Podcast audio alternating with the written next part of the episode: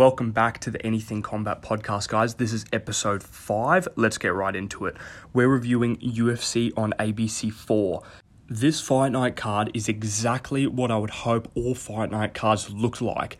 I don't want fight night cards to be shit fights where everyone's making their debut, we don't know who they are, and then the main event is shockers that should be on the prelim of a main event somewhere. Just terrible main events. We've had multiple of those for the last two, three years.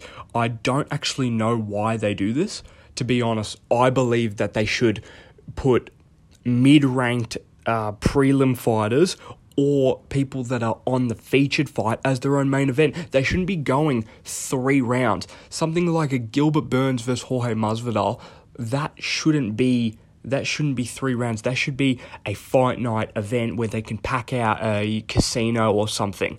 They shouldn't do it at the Apex where no one watches it. So yeah, they need to fix that. For, I don't know why they do it. It's kind of dumb. UFC on ABC Four has some insane fighters on it. You've got Battle, Ihor Potieria, Carlos Ulberg, Stamann, Matt Brown, Alex Morono. You've got Tim Means, Mackenzie Dern, Angela Hill, Ian Garry, D Rod, Anthony Smith, Johnny Walker, uh, Rozenstruik, and Jailton Almeida in the main event. The first fight I want to talk about is Carlos Ulberg versus Ihor Potieria. Now, all these guys do is knock people out or get themselves knocked out. This is why I like this fight. The person I'm picking is Carlos Ulberg.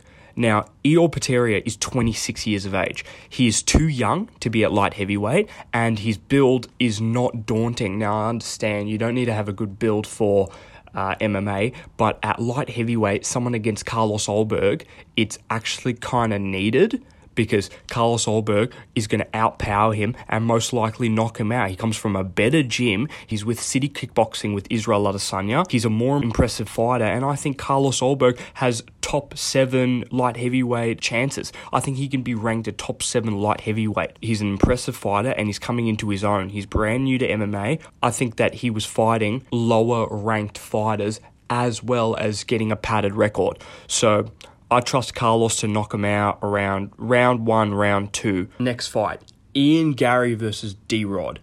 One thing I think should be said in this uh, potty is that Daniel Rodriguez was an undefeated fighter until the Leech fight. His two losses were split decision and one was unanimous decision. He got robbed on the split decision and then on the unanimous he landed a guy named Dalby and beat him. His record would be around 18 and 0 at the time and then he fought the Leech and because MMA doesn't make any sense, they robbed the Leech on a split decision. So D-Rod was still actually undefeated even though he had the two losses. He beat the Leech even though it was robbery and they robbed the Leech. It doesn't make any sense. I didn't like it. It was one of the biggest robberies of the year. It was a stupid uh, fight. And then to prove how bad D Rod was, they put him up against Neil Magny, who loses to everybody in like the top 10, and he lost immediately by submission. So you can see where I'm going with this. The pick is Ian Garry. They're both tall. D Rod's six foot, Ian Garry six three. Ian is 25 and he is 11 and 0 and he started his career only in 2019. That means that he's 11 and 0 in a four year MMA career. Ridiculous stats on Ian Garry. Ian Garry's a masterful kickboxer and will probably knock out D Rod round two. When you compare their striking styles, D Rod's more of a boxer, one attribute, where he's got an advantage over Ian Garry. However, I think because Ian Garry has really advanced striking in general and kickboxing, I think his boxing will look better than D Rod's just because he's out positioning him with the striking in, in general. Ian is faster and longer than D Rod and will knock him out because D Rod is slow and old. Ian will most likely KO him with a right hand. He's an orthodox fighter and he trains at, I think it's Sanford MMA, which is now being called Killcliff. And that's exactly where Kamaru Usman, Gilbert Burns, and Shavkat Rakhmonov train. And Kamaru Usman was undefeated, basically was an undefeated UFC champion, which has six title fight wins. Gilbert Burns is an A plus fighter, and Shavkat Rakhmonov seventeen and zero.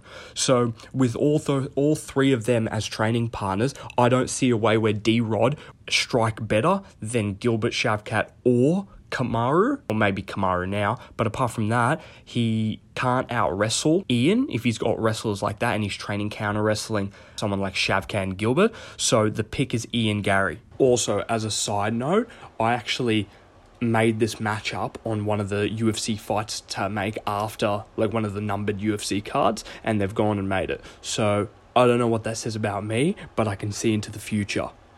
Next fight Anthony Smith versus Johnny Walker. I believe Anthony Smith should win this fight, but because he chokes a lot of his fights and he's not that good, even though he truly believes he is, like that time that he said Jon Jones was overrated, which is an impossible statement to make, and also the time that he said that if you take all of Jon Jones' individual attributes and make him fight with just one at a time, he loses to Anthony Smith, but that doesn't make any sense because MMA is the sport of fighting, how you can use all your attributes together. So it defeats the whole purpose of the sport that Anthony Smith competes in. So I just don't agree with uh, this guy. I don't really like him either. And I think that he might be leading, he might win a whole round off control time in the first, or he might even, I don't think he outstrikes Johnny Walker. I think he tries to strike with Johnny Walker. Johnny Walker hits him with a flying knee, spinning back fist, weird kick, punch, just anything just puts him down.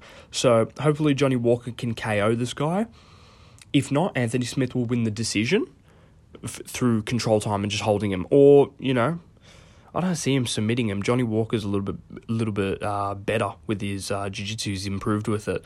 So yeah, I think he should win this, but he won't, and therefore I'm gonna pick. This is a this is a hard pick. I think I think the betting lines haven't come up yet, but I think that Johnny Walker would probably be an underdog in this fight. I think Johnny Walker wins this fight. Hopefully, Johnny has improved his BJJ so he can sprawl and transition and then get to his feet. The next thing the UFC needs to do with this fight, because these fighters, they're not championship level, but a fighter I think that can be at light heavyweight is a man that has moved up from middleweight. Do you know who this is? That's right, the former champion, Alex Pereira whoever wins this fight should go up against Alex. It's the, it's the best style matchup you can make. If he fights Anthony Smith, he'll knock him out. If he fights Johnny Walker, he'll knock him out. It's highlights, must see TV. Alex Pereira will get a title shot off it, and he'll either fight Jamal Hill or Yuri Prochazka. And guess what? Jamal, as much as he's so can, he's a little bit wild in his southpaw and the way he leans in. He leaves his chin out there too much, and Alex Pereira will drop him he will also knock out Jamal Hill and he'll probably knock out Yuri Prochazka. If Israel Adesanya is what we think he is and Jan Blachowicz is what we think he is, then Alex Pereira is the best striker in MMA alongside with Israel, Sean O'Malley, and Alexander Volkanovski. Maybe even Charles Oliveira if you put him in there. I think Alex Pereira finishes Yuri and finishes Jamal and becomes champion. From here, I think you do Izzy versus Alex four at light heavyweight. The story writes itself. The UFC should hire me for matchmaking. It's perfect. I see it happening, and it's the and it's the fight to make. Anthony Smith and Johnny Walker is a fight that I'm not really looking forward to, but Johnny Walker is always fun to watch, so I'll watch it.